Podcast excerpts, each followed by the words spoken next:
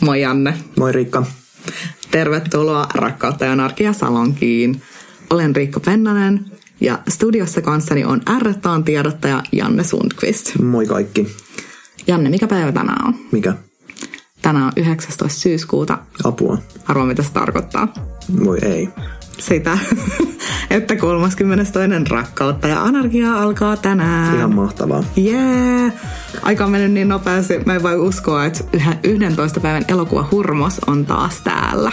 Joo, ja enää on 11 päivää aikaa katsoa tämän vuoden parhaat elokuvat. Kyllä, eli nyt kannattaa siis, jos et ole vielä buukannut lippuja, hif.fi, mene, buukkaa, tulee, näe, koe.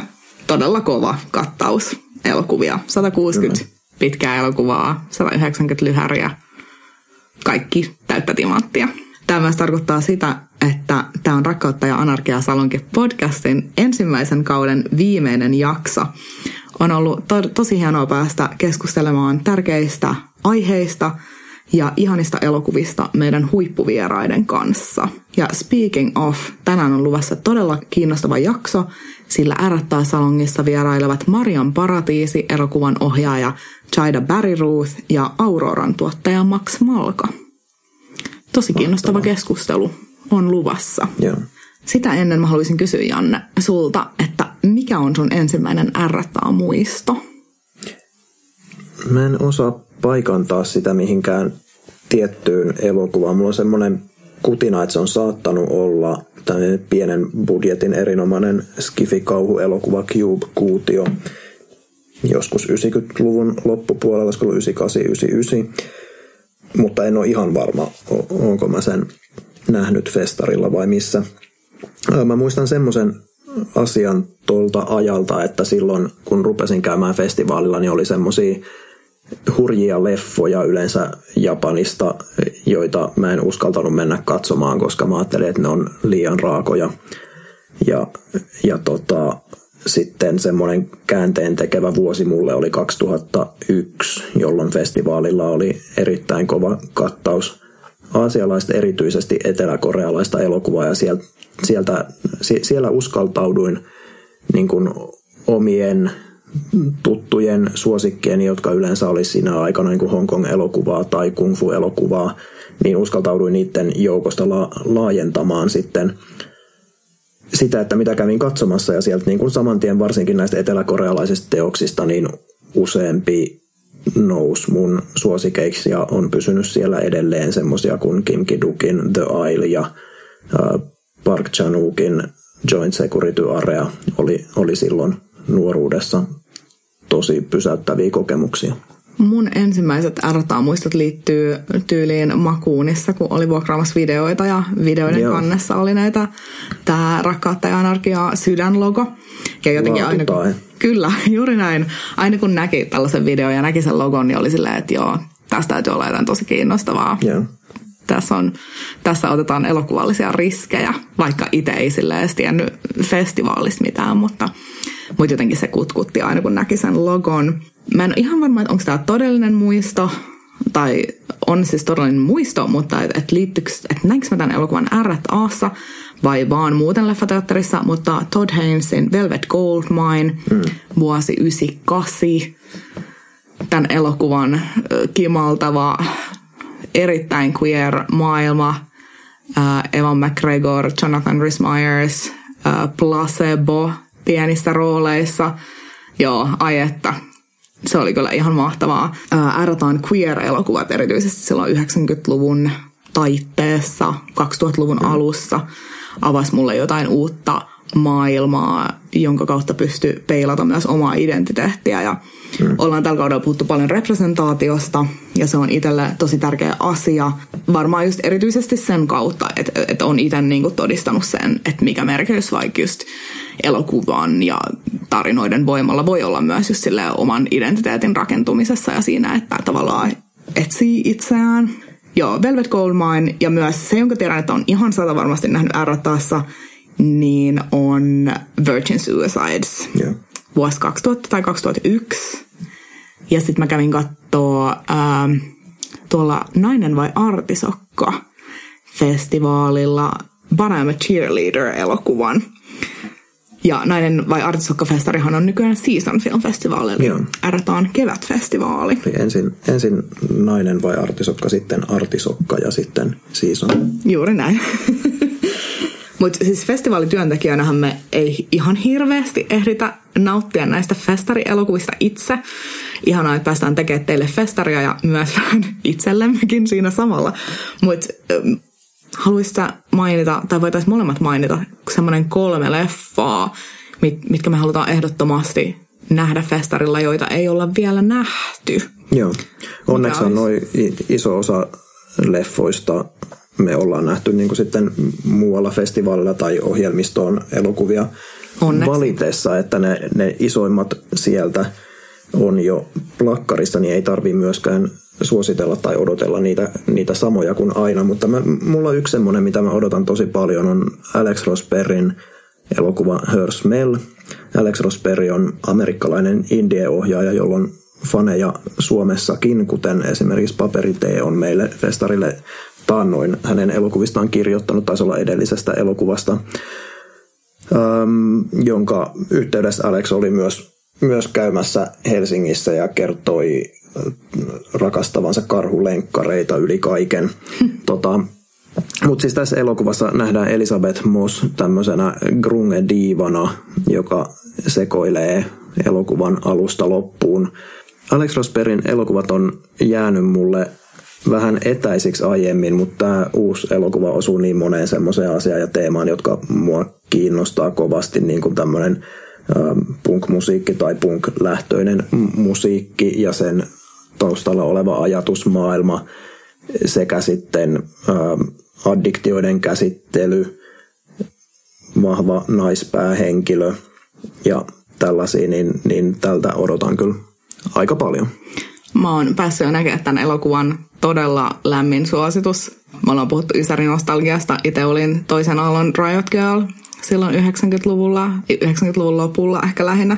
On mahtavaa päästä näkemään näitä aiheita valkokankaalla. Elisabeth Moss tekee ehkä sille uransa huippusuorituksen tässä elokuvassa. Joo. Elisabeth Mossi varmaan jokaisesta roolisuorituksesta voisi sanoa samaa, mutta on mun mielestä oikeasti jotain siis todella huikeeta. Mahtavaa. Ja myös tosi terapeuttista nähdä Elisabeth Moss raivoamassa ja huutamassa ja itkemässä ja potkimassa kaksi tuntia Handmaid's Tale kärsimyksen jälkeen. Ja se pääsee päästämään kaikki paineet ulos. Kyllä. Yksi leffa, joka mua kiinnostaa tosi paljon, on Jennifer Kentin The Nightingale. Tämä on kostotarina, rape revenge-tyyppinen kostotarina, mutta ottaa ymmärtääkseni tosi kiinnostavalla tavalla tämän genren haltuun. Mua pelottaa, mutta myös kiinnostaa. Saas nähdä, uskaltaudunko katsomaan tämän elokuvan festivaalilla. Raiskauskohtaukset ahdistaa mua tosi paljon ja vältän niiden katsomista, mutta, mutta, tota, mutta ehkä teen poikkeuksen tämän elokuvan kohdalla.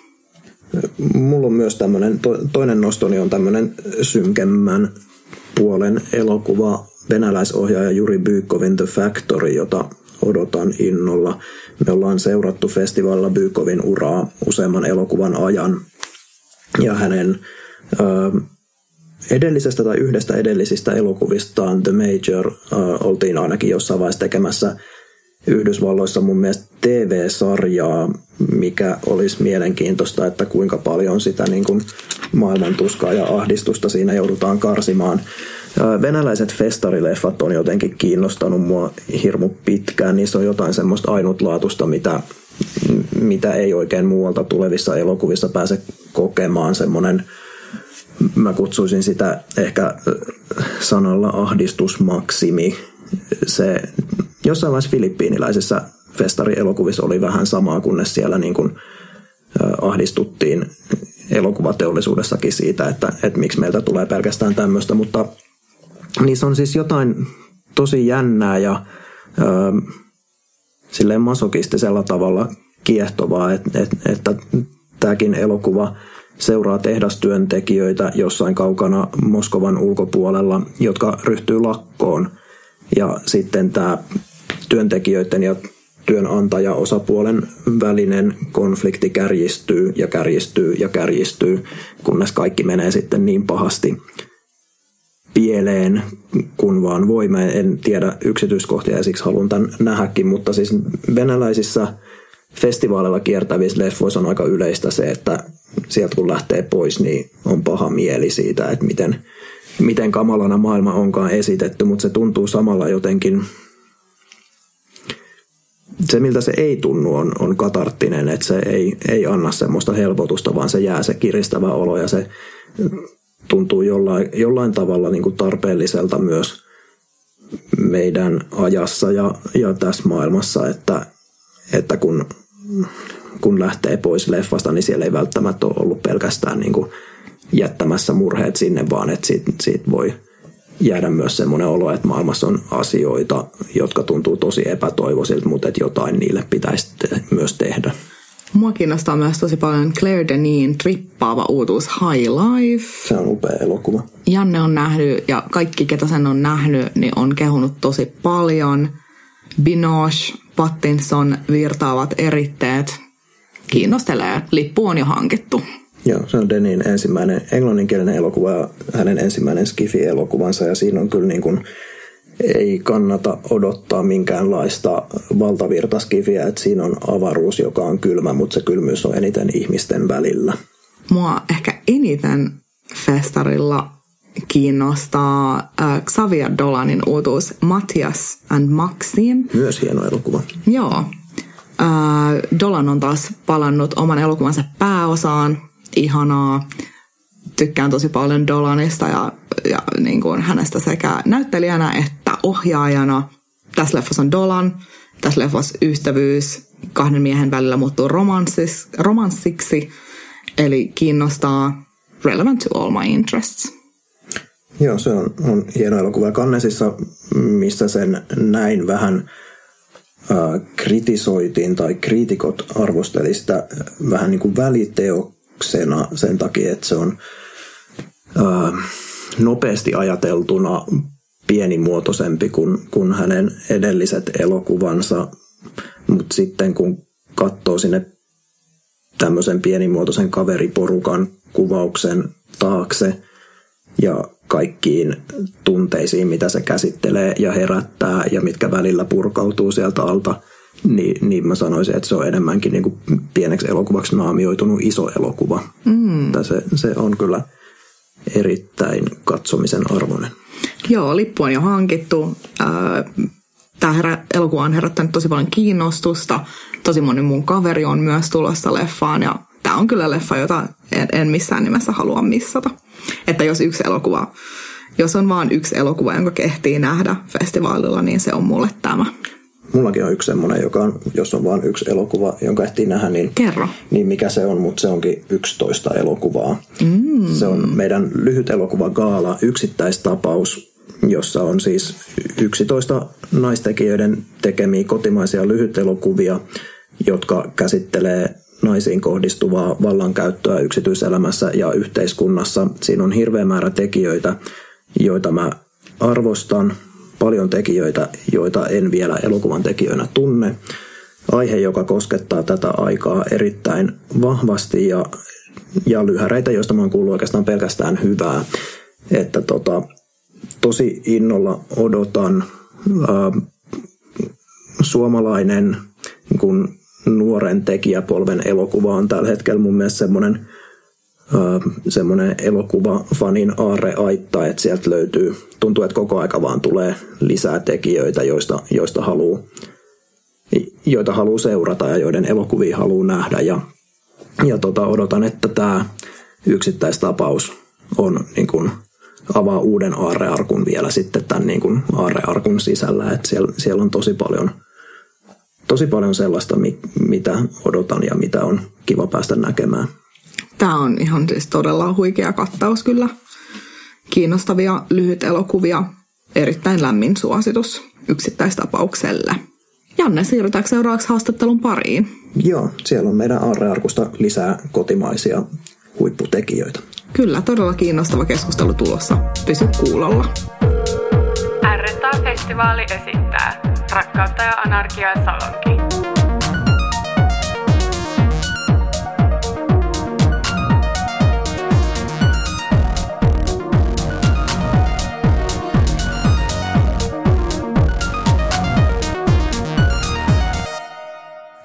Rakkautta ja anarkiaa salongissa vierailevat tämän hetken kiinnostavimpiin elokuvan tekijöihin lukeutuvat Chaida Bariruut ja Max Malka.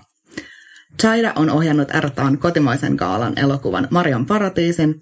Max puolestaan on Suomen Pohjoismaiden neuvoston elokuvapalkinto ehdokas elokuvan Auroran tuottaja. Tervetuloa RTA Salonkiin, Max ja Chaida. Kiitos. Kiitos. Miten menee? Tosi kivasti.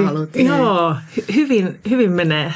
Hyvin menee. Tosi tota, hauskaa nyt, että Marin paratiisi tulee ensi ja on rakkautta anarkiassa. Ja tosiaan jotenkin tämä pieni jännitys ilmassa, että huomenna lähdetään Torontoon.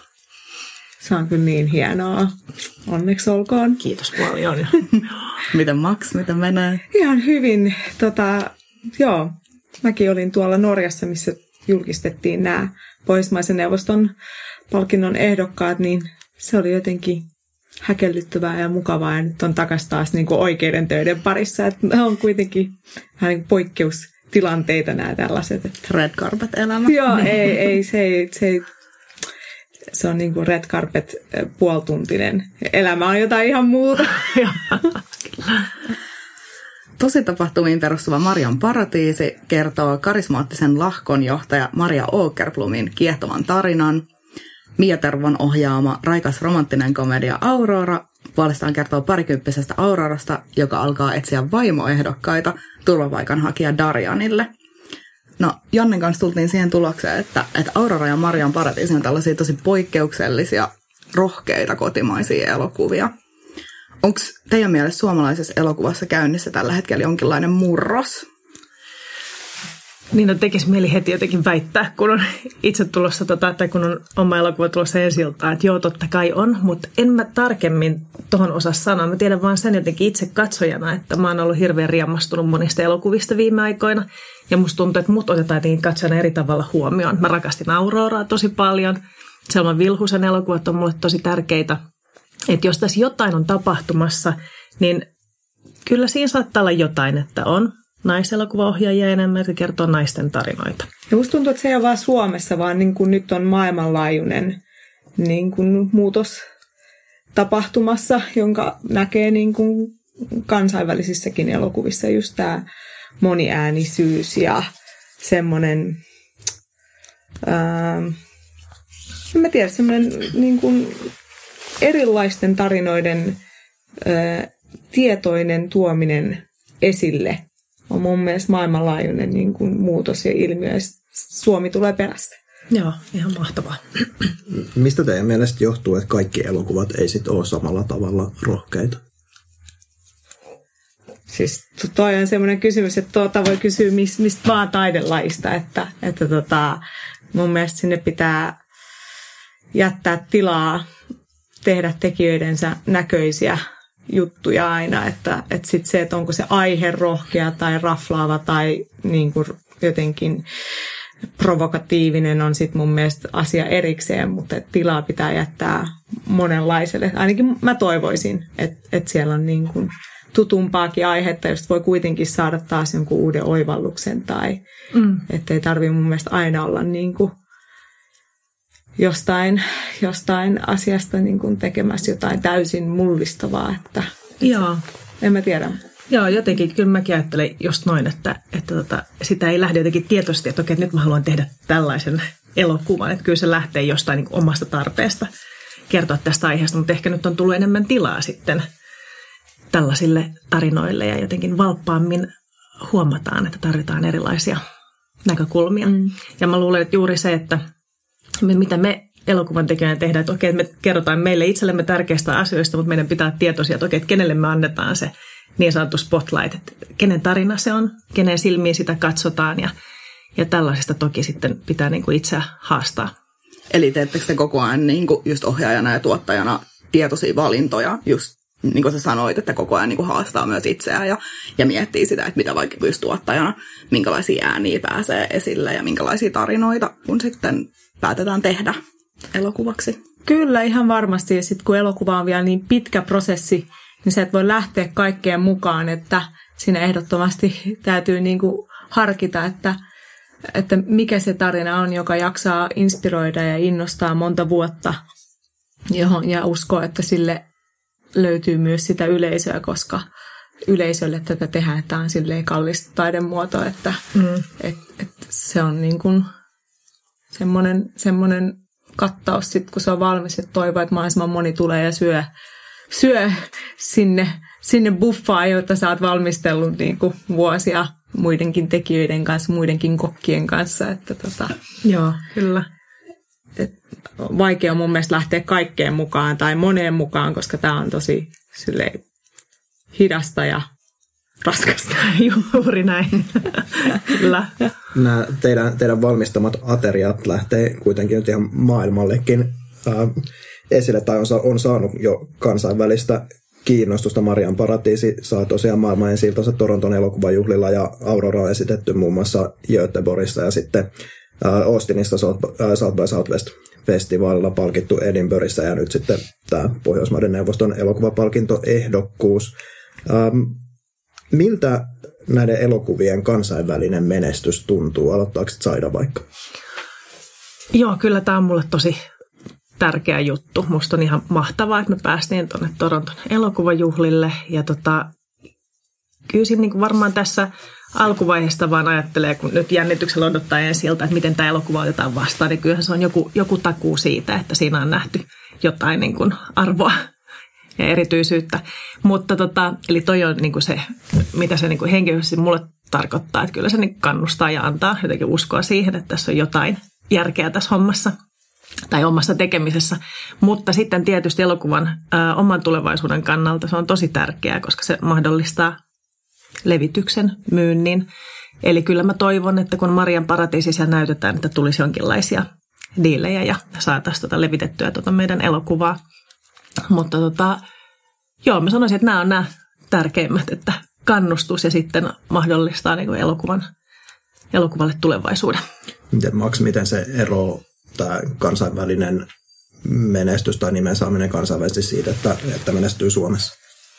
Miten se eroaa? En, en mä tiedä. Mulla toi on tosi, tosi vaikea kysymys. Ehkä tota, ohjaaja käsikirjoittaja Mia Tervo vastaisi eri tavalla. Mä uskon, että tietenkin just tämä, mitä Zaida puhui, että se avaa ovia mahdollisesti, mutta että, että sitä on niin vaikea suunnitella etukäteen, että mitä, miten se elokuva menee. Että se on, se on niin kuin, mä uskon, että se on niin kuin käytännössä mahdotonta ajatella, että nyt mä teen tämän elokuvan, joka menee niin kuin kansainvälisesti ja se, se menee kovaa. Sitä ei vaan koskaan tiedä ja sitten kun se menee, niin siitä on tosi kiitollinen olo ja se tulee jotenkin ainakin itselle tuli niin kuin odottamatta. Et, et tärkeintä on mun mielestä se, että et keskitytään tekemään sellaista, mistä itse ollaan innoissaan ja jos, jotka on silleen autenttisia. Että se, se semmoinen niin ulkokohtainen laskelmointi jollekin kansainväliselle markkinoille meneminen, niin se, mä en usko, että se, se toimii. Että, tota, että se, että se, se resonoi kansainvälisesti mun mielestä kertoo siitä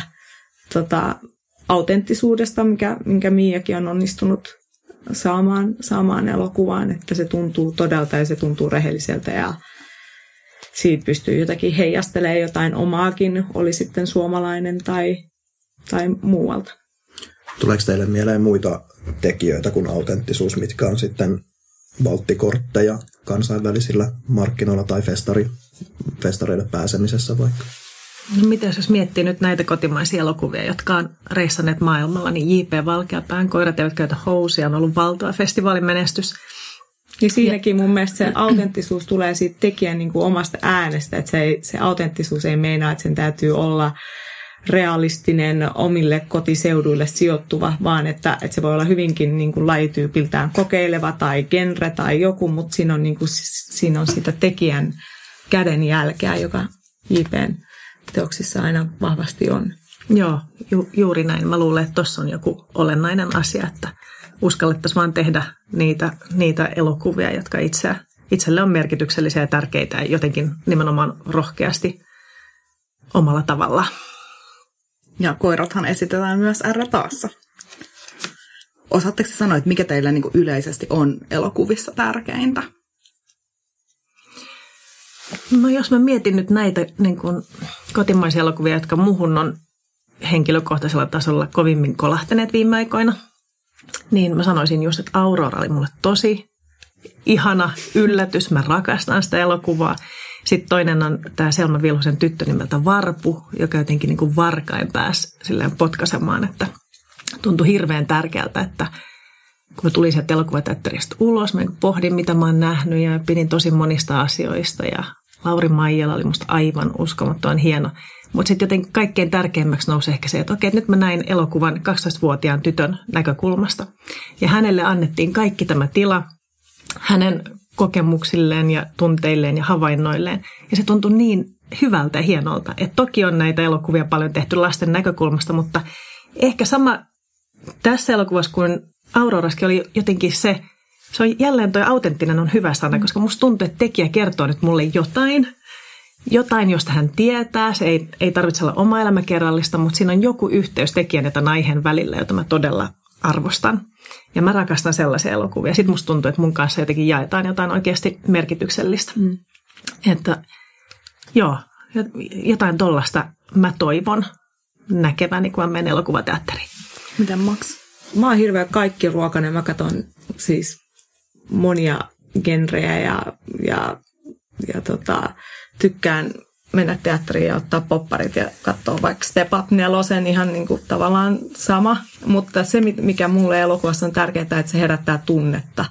Että mun mielestä se niin kuin isoin synti on, että sä katot puolitoista tuntia, kaksi tuntia ilman, että sua liikuttaa mikään, ilman, että sä koet mitään tunnetta. Että se, sun on jotenkin täytyy pystyä välittämään sellaista tarinaa ja sellaisia hahmoja, johon samaistua, joiden puolesta sä toivot jotain tai joiden, joiden puolesta pelkäät jotain. Joku semmoinen niin kuin tunne, että valitettavasti niin kuin ne leffat ei jää tärkeiksi ja ei, ei jää mieleen, jotka ei ole herättänyt mitään tunteita, että sä oot vaan seurannut, että tässä on nyt kuvattu tämmöinen juttu ja ehkä niin kuin rationaalisesti mä ymmärrän, miksi tämä on tärkeä tai miksi, miksi tämä on tehty, mutta jos ei se emotionaalisella tavalla kosketa, niin se ei ole silloin mulle, se ei muodostu mulle tärkeäksi. Ja tietenkin elokuva on subjektiivinen kokemus, että se voi ihan hyvin olla toiselle ihmiselle hyvin tärkeää, että se, se ei poista sen niin kuin merkitystä, mutta henkilökohtaisella tasolla mun mielestä se tunne on niin kuin tosi tärkeä. Sitten se tunne tulee mun mielestä sit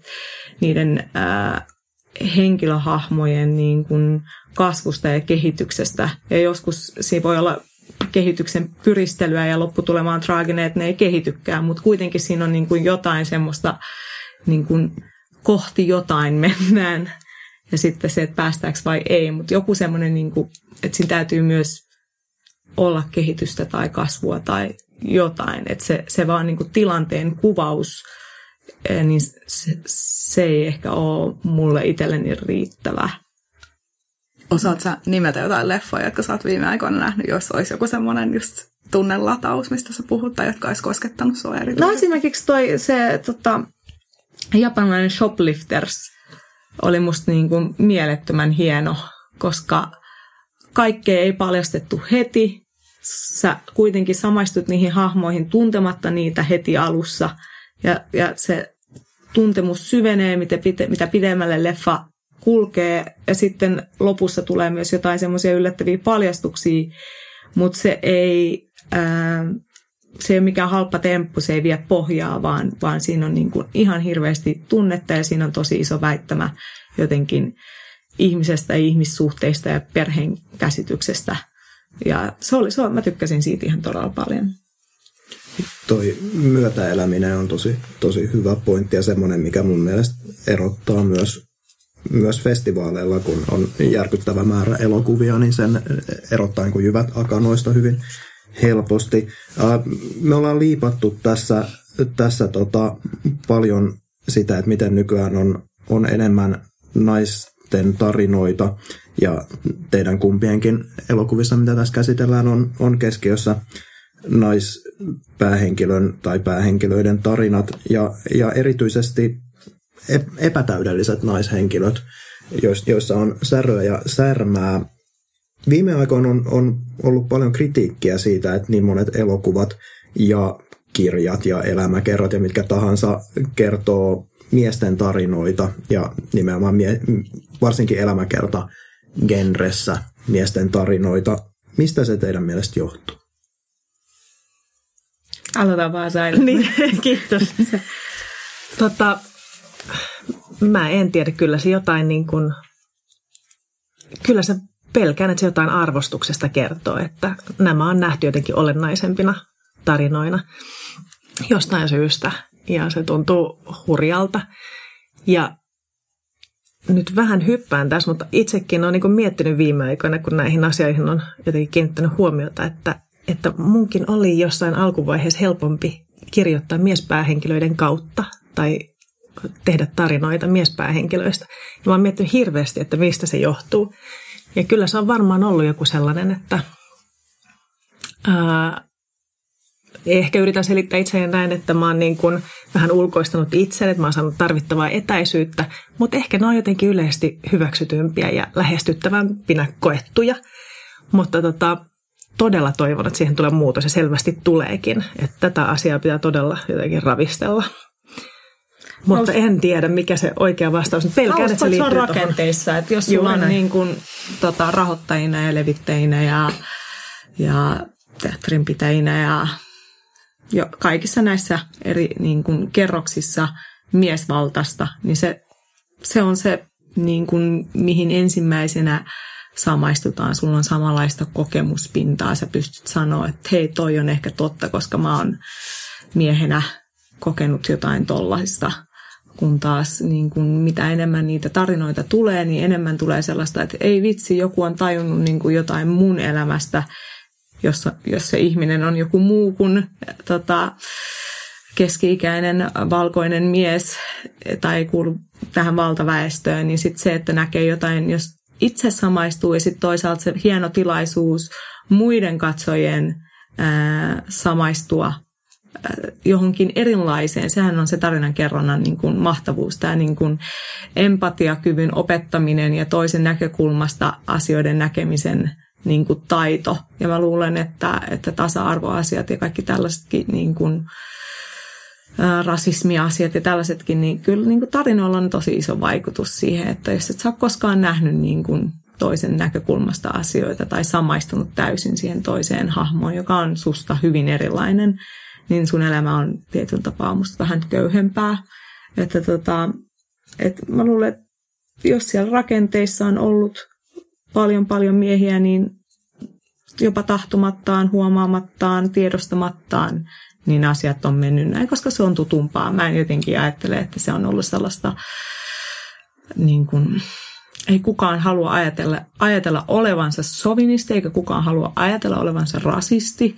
Et sitten se on vain semmoinen, että, että tota, me voidaan olla niin kuin sovinistisissa rakenneissa, rakenneissa, rakenteissa ja, ja rasistisissa rakenteissa, jossa me ajatellaan, että yleisö on enemmän minun kaltaiseni, joten ne haluaa nähdä myös tällaista. Tämä on niin kuin realismia mm. esimerkiksi. Kyllä. Ja niin kuin sit tällaisia asioihin niin kuin verhoutune, verhoutuneena niin me, me niin kuin kavennetaan sitä tarinaa, mitä me niin kuin tarjotaan yleisölle. Ja, mutta se on muuttumassa, joka on ihanaa. Se on varmasti juuri hyvin kyllä sanoit. Ja. Just mietin, että koetteko kumpikin, että sen lisäksi, että tarinoiden tasolla on nyt äh, laajempi alaista niin, että myös, myös siellä elokuvalan rakenteissa tapahtuu muutosta tällä hetkellä. Mä oon ihan varma siitä. Kyllä. Musta tuntuu, että on valtavasti tapahtunut viime vuosien aikana omista opiskeluajoista. Kyllä. Parikymmentä vuotta sitten, niin se, että sit kuvio oli aivan toinen. Kyllä. Mm. Sitten ollaan tietoisia, siitä puhutaan. Se ei tarkoita, että nyt täytyy niin kuin kaikkia ruoskia itseään, vaan se ylipäätään, että siitä keskustellaan ja se on tietoisuudessa, niin se tekee mun mielestä tosi hyvää. Kyllä. Että tota, mutta sitten tuohon toi oli kiinnostavaa, mitä sanoit siitä, että olit kirjoittanut ja niin kun, lähestynyt sun päähenkilöitä niin kun, aluksi niin kun, jotenkin miespäähenkilöiden kautta ja mietit, että Joo, miksi. Kyllä. Niin mä, mä toivon, että sitä ei tarvitse myöskään niin kyseenalaistaa, että seuraavat jos sä haluat tehdä seuraavat viisi elokuvaa, joissa on mies Joo, se on selvä. Kyllä. Että se on niin kuin ihan sallittu ja, ja tota, miesohjaajat saa ohjata jatkossakin naispuolisia. Että tavallaan se diversiteetin lisääminen, eikä niin, että, että tota, nyt kaikki naiset tehkää vaan naisista, koska se on nyt teidän agenda. Näin on, mä oon ehdottoman samaa mieltä. Mutta siinä on vain joku juuri tämä, että, että kun mä mietin, että okei, mä oon nähnyt hienoja elokuvia – naisista, naistarinoita, mutta useimmiten silloin nuoruudessa ne oli miesten ohjaamia. Ja mietin, että onko tässä jokin ero kuitenkin. Ja mun mielestä siinä on mm. jokin ero. Ja se on ihan ok, että on. Ja mäkin aion tehdä miehistä elokuvia ja muuta. Mutta on jotenkin oltava tietoinen siitä näkökulmasta. Että siinä on, onko siinä joku sellainen niin kuin, siinä on sellainen niin kuin henkilökohtaisen kokemuksen, joku sellainen pieni nyanssi, joka joskus on hirveän olennainen. Eli me tarvitaan mm. kertomukseen miehistä, naisten, miesten ja kaikkien tekemänä ja näin poispäin, mutta, mutta diversiteettiä on oltava. Diversiteettiä on oltava, mutta mun mielestä diversiteettiä pitää olla myös siinä ryhmässä, koska elokuva ei ole romaani, jota kirjoitetaan yksin himassa. Se on niin vahva ryhmätyö, Kyllä. että, tota, että se, se, kuka sulla on siellä niin kuin sun käsikirjoittajana, ohjaajana, tuottajana, sitten kuvaajana, lavastajana, näyttelijöinä, niin kuin säveltäjänä. Kaikki nämä vaikuttaa siihen niin kuin diversiteettiin, siihen näkökulman autenttisuuteen, siihen niin kuin jotenkin siihen, että, että jos siellä on naisohjaaja ohjaamasta miesnäyttelijää, niin siinä on kuitenkin dialogia ja se miesnäyttelijä kertoo, että tuntuuko tämä nyt autenttiselta vai eikö se tunnu autenttiselta. Ja sulla voi olla siellä niin kuvaajassa enemmän miehen katsetta tai naisen katsetta tai toisinpäin, että tavallaan Joo. Se, on, se on niin vahva ryhmätyö, että mä, mä toivon, että se jotenkin otettaisiin useammin huomioon ihan myös tässä niin kuin, äh, tota, keskustelussa, mikä tulee niin kuin tekijöihin ja siihen, että minkälaisia ne lopputulokset on. Että se on se niin kuin myös sen ryhmän summa. Kyllä, se on totta. Joo. Musta oli Marian paratiisissa makeata tajuta jossain vaiheessa, että miten, miten paljon siinä on äh, naishenkilöitä, miten vähän mie, niin kuin tärkeitä mieshenkilöitä oikeastaan. Joo, se on totta. Kyllä siitä joku jossain matkan varrella mainitsi, että voikohan tämä olla jotenkin hankala miehille samastua. Ei. Kuvitelkaa, että juuri, mutta tämä oli yksi hetki. Hirmu, se on joo. ihan pöhköä ajatella, että se, et, et se vaikuttaisi siihen, että kuka pystyy samastumaan. Ja se mun juuri mielestä myös, myös elokuvafestivaaleilla on parasta, että näkee niin monista eri kulttuureista, niin monien eri ihmisten, erilaisten ihmisten. Että se on enemmän varmaan joku pelko, mikä on jossain tuotantoportaassa kyllä. Juuri näin, joo, niin se olikin. joo. Tota, Marian paratiisista piti kysyä semmoista, että epokki on perinteisesti vähän semmoista tylsää tai ainakin turvallista, mutta Marian paratiisi repeilee välillä tosi voimakkaisiin kuviin ja tehoihin ja tunnelmiin, ja jotkut kohdat muistuttaa hyvin vahvasti genre-elokuvia. Mistä nämä elementit tuli sulle tähän elokuvaan? Oliko ne alusta asti mukana? Ää, no ne niin syntyi siinä matkan varrella ja toki tämä aihe ja tämä Maria Åkerbomin hahmo on lähtökohtaisesti aika jotenkin dramaattinen ja, ja hurja. Ää, eli kyllä ne siitä niin kuin tarinasta sit pikkuhiljaa alkoi syntyä, mutta toki on sanottava, että ei missään vaiheessa ei ollut tarkoitus tehdä perinteistä epokkia niin sanotusti. Että mä tiesin, että mulla oli niin kuin tuottajien kannustus ja kaikkien lupa keksiä juuri sellainen oikealta tuntuva tyylilaji, joka tässä tapauksessa ehkä vähän niin kuin mun edellisessä Miamissakin, niin on vähän vaikeasti määriteltävä. Ja mua se ei haittaa, mä tykkään siitä. Ja äh, et kyllä, joo, ja mulle noi tunnelmat on hirveän tärkeitä elokuvassa, että jotenkin onnistuisi vangitsemaan jonkun oikealta tuntuvan hetken.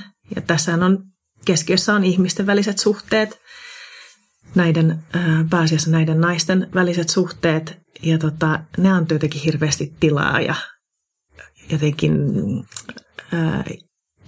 että oli hirveän niin kuin hauskaa miettiä, että miten näitä kohtauksia rakentaa yhdessä kuvaajan ja äänisuunnittelijan ja musiikin kanssa, että saatto irrotella hetkittäin. Ja sitten mä tiedän myös, että itselläni on niin kuin taipumus sellaisen, että mä rakastin pienenä Hitchcockia ja, ja edelleen, edelleen. Että mä, ja Hetkinen, nyt mä näin Joensuun sinessä trailerin uudesta Terminaattorista, jossa Linda Hamilton tulee ulos autosta ja alkaa jättikoisen tykin kanssa ampua. Mä rakastan niin kuin myös tuollaista Mä rakastan eri genrejä myös, niin kuin sä sanoit aikaisemmin, että vaikka jotkut ehkä, jotka on niin kuin eniten itseä koskettaneet, menee jonnekin sinne perinteisemmän draaman puolelle, niin joku tuossa tuollaisessa niin isoudessa ja purskattelussa tuottaa nautintoa, niin kyllä mä, musta oli hirveän hauskaa suunnitella näitä joitain kohtauksia, jotka leikittelee just thrillerin tai jännityksen kanssa. Mutta sieltä psykologiasta se kumpuaa Marian paratiisissa. Mutta tota, joo, kyllä se syntyi siitä vaan, että tuottajat mua ihanasti kannusti, että anna mennä, että ei tarvitse pysytellä jossain tutussa ja turvallisessa. Jopa siinä heti alussa tulee sellaiset kauhuleffa-vibat, kun siinä on tämä mustavalko, mustavalkoista epäselvää kuvaa, missä Maria Okelblom laskeutuu rappusia, eikö se? Kyllä. Ja, ja, ja, tota, ja siitä tulee heti semmoinen olo, että nyt, nyt on jotain muutakin luvassa ja sitten musta on hienoa, miten se miten siinä sekä saa semmoista historiallista tarkkuutta, että voi katsoa sitä, että miten, miten on puvustettu ja lavastettu ja muuta, mutta sitten toisaalta myös, myös niin kuin koko aika luvataan sitä, että, että luvassa on, on jännitystä. Ja sehän on ei pelkästään Maria Åkerblomin tarina, vaan, vaan tarina hänen seuraajistaan, joita hän sitten, sitten manipuloi. Ähm, mietityttikö nämä genre-elementit tai nämä tämmöiset niin rajummat elementit sua siinä mielessä, että kun epokin perinne on niin turvallisuushakuinen? No, mm, joo, onneksi musta tuntuu, että mä yritin vaan etsiä koko ajan sitä oikeaa jotenkin muotoa tolle elokuvalle. Ja koska tosi tarina on aika kammalla, hmm. oikeasti hirvittäviä asioita tapahtui, niin, niin ää, jotenkin tuntuu, että se on myös oikein. Ää, että joku, joku kommentoi mulle – sitähän ei ole juuri kukaan vielä tätä elokuvaa nähnyt, mutta joku kommentoi mulle, että siinä on niin hurjaa pinnan alasta niin kuin väkivallan tuntu, joka kulkee siellä alla. Ja se on mun mielestä oikein tämän elokuvan tapauksessa, että vaikka tuo muita näkökulmia ja yrittää valottaa sitä Okerblumin hahmoakin vähän eri kulmista, niin, niin toi kyllä jotenkin tuntui rehdiltä tämän elokuvan suhteen. Se alku mustavalkoinen kuva. Se tuntui leikkausvaiheessa ja mietittiin, että mikä on se oikea kuva aloittaa tämä elokuva. Ja mehän lähdetään kuitenkin seuraamaan Åkerblomia, joka Kokkolasta seuraajina painostetaan pois erinäisten tapahtumien vuoksi. Ja se lähtee vähän perinteisempänä just epokkina, ennen kuin mennään jotenkin syvemmälle ja hurjempiin tunnelmiin. Niin juuri mitä äsken sanoit, että se tuntui hirveän tärkeältä, että meillä on lukuohje – että tämä on kuitenkin tämän kaltainen elokuva.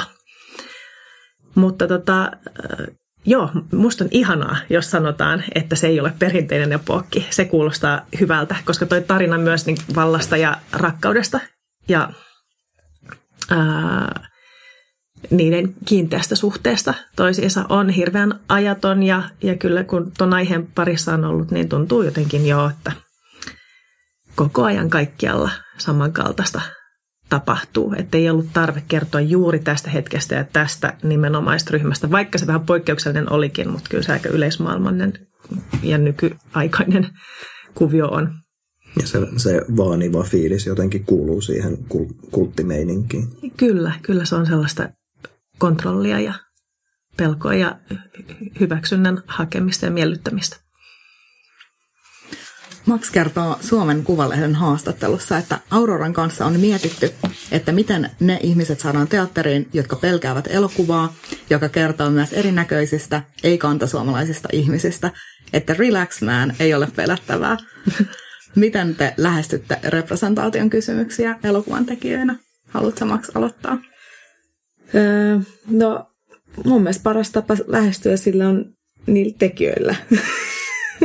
että, tota, että sä tarvitset sitä diversiteettiä sitä repressaatiota niin kuin myös niissä tekijöissä. Ja, ja siinä mielessä mun mielestä on ihanaa, kun elokuva on sitä ryhmätyötä, niin sulla voi olla niin kuin sitä insightia asioihin niin kuin monelta kannalta ja, ja niin kuin sä oot silleen niin kuin ehkä toki kirjailijakin tekee researchinsa ja saa siihen niin kuin tukea ja pystyy, pystyy hakemaan niin kuin oikeisiin kokemuksiin perustuvaa, mutta elokuvassa se, siellä on niin kuin, iso ryhmä ja myös näyttelijät niin kuin läpi prosessin, jotka, jotka pystyy edesauttaa tätä repressaatioasiaa. Että tota, et mun mielestä Mia on ollut vaan todella rohkea siinä, että hän on niin kuin tarttunut tällaiseen aiheeseen ja, ja myös niihin niin kuin tota, tavallaan epäkorrektien vitsien määrä ja, ja niin kuin tavallaan se, että kukaan hahmo ei ole hyvissä ja kukaan hahmo ei ole pahis. Ja niin kuin, toki siellä varmasti prosessin aikana on ollut sitä epävarmuutta, että saa, saako kertoa tästä, jos ei ole henkilökohtaisesti kokemusta. Mutta siinä tulee sitten se, että no, joistain asioista mulla on henkilökohtaista kokemusta, meidän näyttelijällä on ollut henkilökohtaista kokemusta. Niitä peilaamalla ja niitä tutkimalla, niin kyllä niistä saa kertoa, koska tämä on meidän yhteinen elokuva. Näissä just sun tuottamiselokuvissa, kuten justiin tämä Auroran Chike Ohanven esittämä suomimies Juha, ja sitten Kaneli ja Kainalo on Tatu ja Patu elokuvassa myöskin lapsella on sitten kaksi äitiä. Että ne on tosi hauskasti jotenkin esitetty tällaiset niinku. Ja, mutta se Tatu ja Patussahan se on, tulee kirjoista ja kirjailijoilta ja, ja se on niin kuin ihan, se, sitä ei ole muutettu elokuvaa varten, koska miksi muuttaisimme, että, että se, on, se on ihan sieltä. Mutta ehkä just toi, että, että tota, ää, on musta hyvä, että ne maailmat on mulle sellaisia, että mä tiedän, että ne on totta, että, että tota, sellaisia ihmisiä mun ympäristössä ja mun maailmassa on, joten kun sitä haluaa heijastaa kankaalle, niin mm. sitten se ei ole vain yksivärinen ja yksitoikkoinen, että joo. Mikä se kysymys oli? että miten lähestyy representaation kysymyksiä. No niin, että mun mielestä tekijöillä ja rohkeudella. Että... Kyllä. Miten Chaida? No musta jälleen sanoit tosi hyvin, että tätä me heijastellaan, että mitä meidän ympärillä on ja, ja yrittää olla jotenkin sen suhteen valppaana. Mutta tota, joo, mitä mutta sitten myös se, että mitä se voi olla, että sehän on elokuvassa myös ihanaa, että, että tota, et lukenut useampia artikkeleita siitä, että valittiinko Obama presidentiksi, koska oli niin monta hittisarjaa ja hittielokuvaa, jossa oli ollut tota, tummaihoinen presidentti, niin kuin nämä niin kuin 80-90-luvun niin kuin, tota, leffat ja sarjat, missä on ollut, että, että onko se tehnyt sen niin kuin, äh, kynnyksen matalammaksi ihmisille myös kuvitella oikeana presidenttinä mm. niin kuin jonkun muun kuin valkoihoisen. Ja, ja musta se ei ole yhtään niin kuin hullumpi teoria, koska elokuva on myös sitä, että, että tota, joo, nämä kirurgina on tämä nainen ja, ja tota, yrityksen johtajana on tämä, tällainen ihminen, joka ei ole aikaisemmin ollut nähty ehkä, ehkä sellaisen castingin kautta. Mm, kyllä. Ja sitten siitä tulee jotenkin, siitä tulee myös totta, koska sitten se on se, mitä me nähdään, konkreettisesti nähdään. Joo.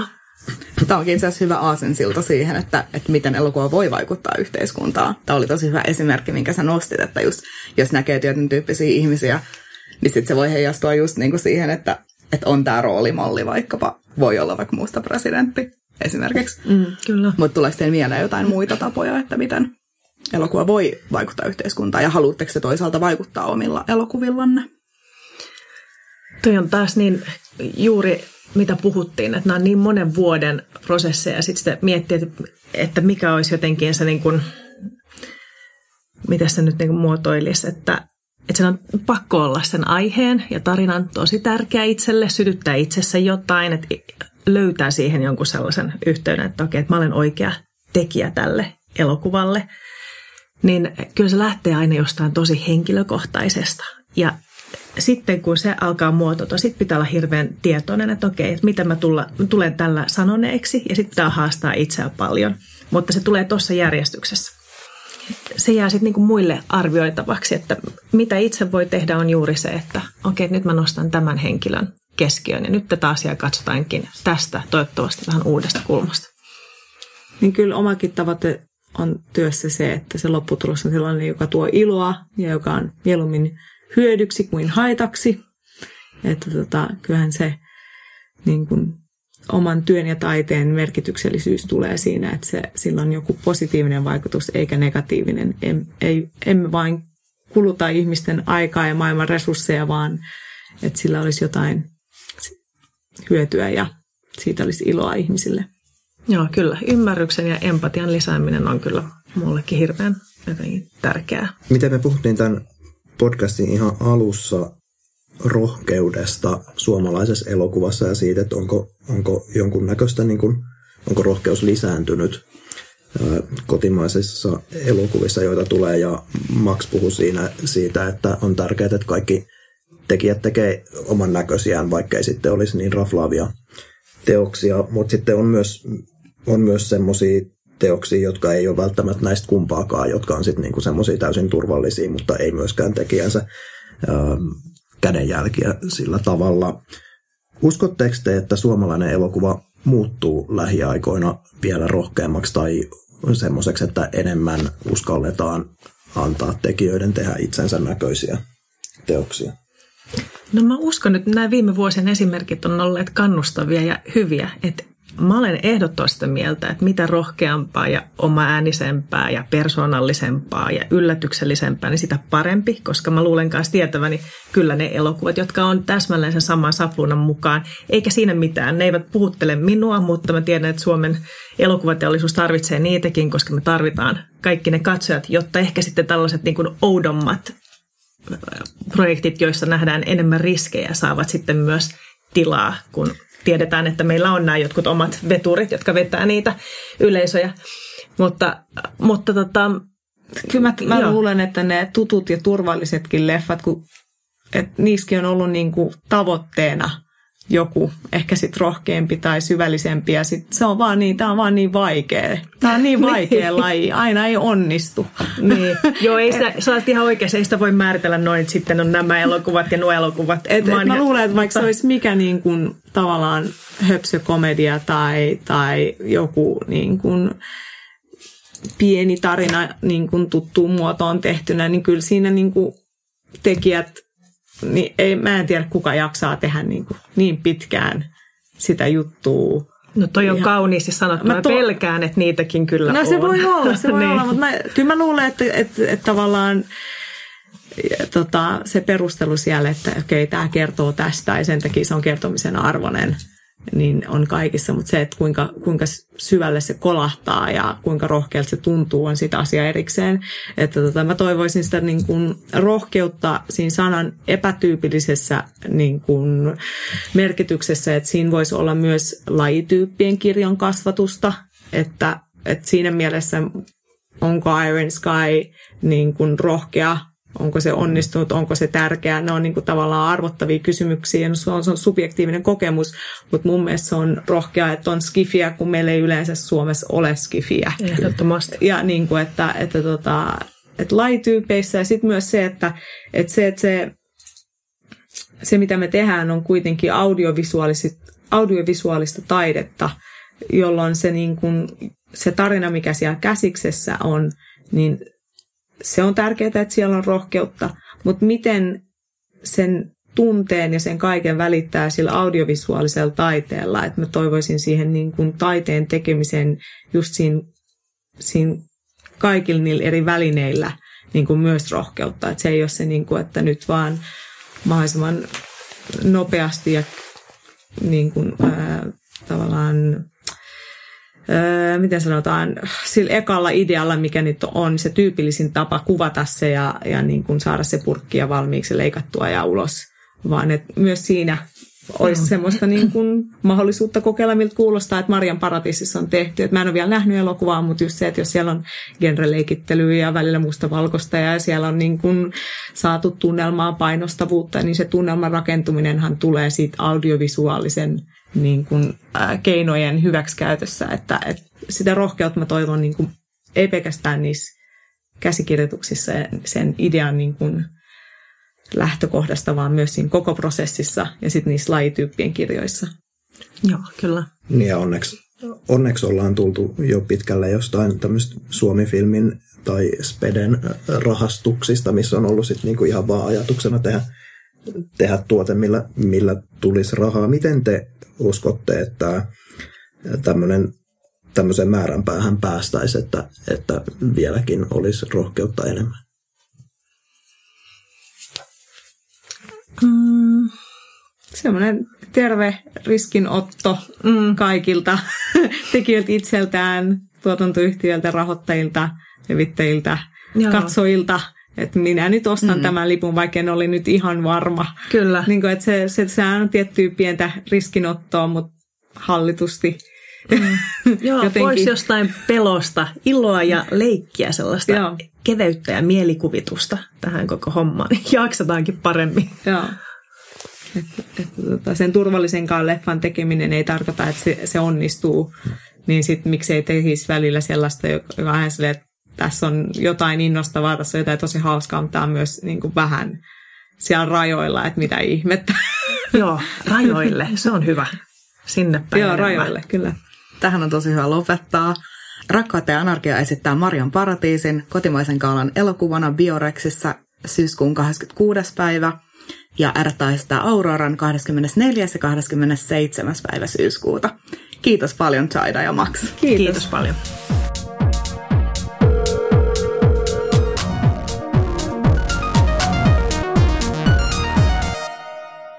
Tämä on Rakkautta ja Anarkiasalonki podcastin viimeinen jakso. Kiitos Radio Helsinki, keskustakirjasto Oodi. Kiitos Maija Postepski meidän mahtavasta musiikista. Kiitos Samppa Rannalle meidän visuaalisesta ilmeestä ja Jirina Alangolle meidän promokuvista. Erityiskiitos kaikille kuuntelijoille ja meidän mahtaville vieraille. Kiitos. Me tehdään tätä podcastia juuri sulle ja halutaan myös kuulla, että mitä pidit tästä ensimmäisestä kaudesta – me otetaan kaikki risut ja ruusut ilolla vastaan. Ja haluttaisiin myös kuulla, että millaisista aiheista sä toivoisit, että me keskusteltaisiin tulevaisuudessa, jos podcast saa jatkoa. Palautetta voi laittaa meille somen kautta. Meillä on käytössä hashtag rakkautta ja anarkiaa. Toki voi lähettää vaikka yksäriä just Facebookin, Twitterin, Instagramin kautta. Ja mulle voi esimerkiksi laittaa myös ihan mailia suoraan riikka. Nähdään festivaalilla. Lämpimästi tervetuloa. Heippa. Tästä lähtee festari. Kiitos kaikille. Moi moi. R-festivaali esittää Rakkautta ja anarkiaa Salonki.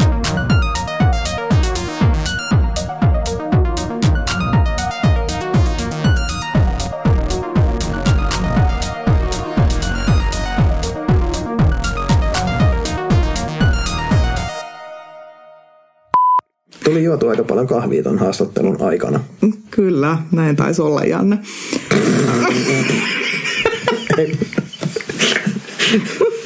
Kyllä, Janne. niin tuli. Aika paljon tuli muuten juotu kahvia ton haastattelun aikana. Joo, vähän kyllä siltä kuulosti kieltämättä. tuli muuten juotu aika paljon kahvia ton haastattelun aikana. Taisi olla, Janne, näin joo. Uh, jos sä sanot mun nimen, niin sit se kuulostaa ihan kauhean. Me otetaan kaikki riisut, risut ja... Oho. no kaikki riisuuntumista.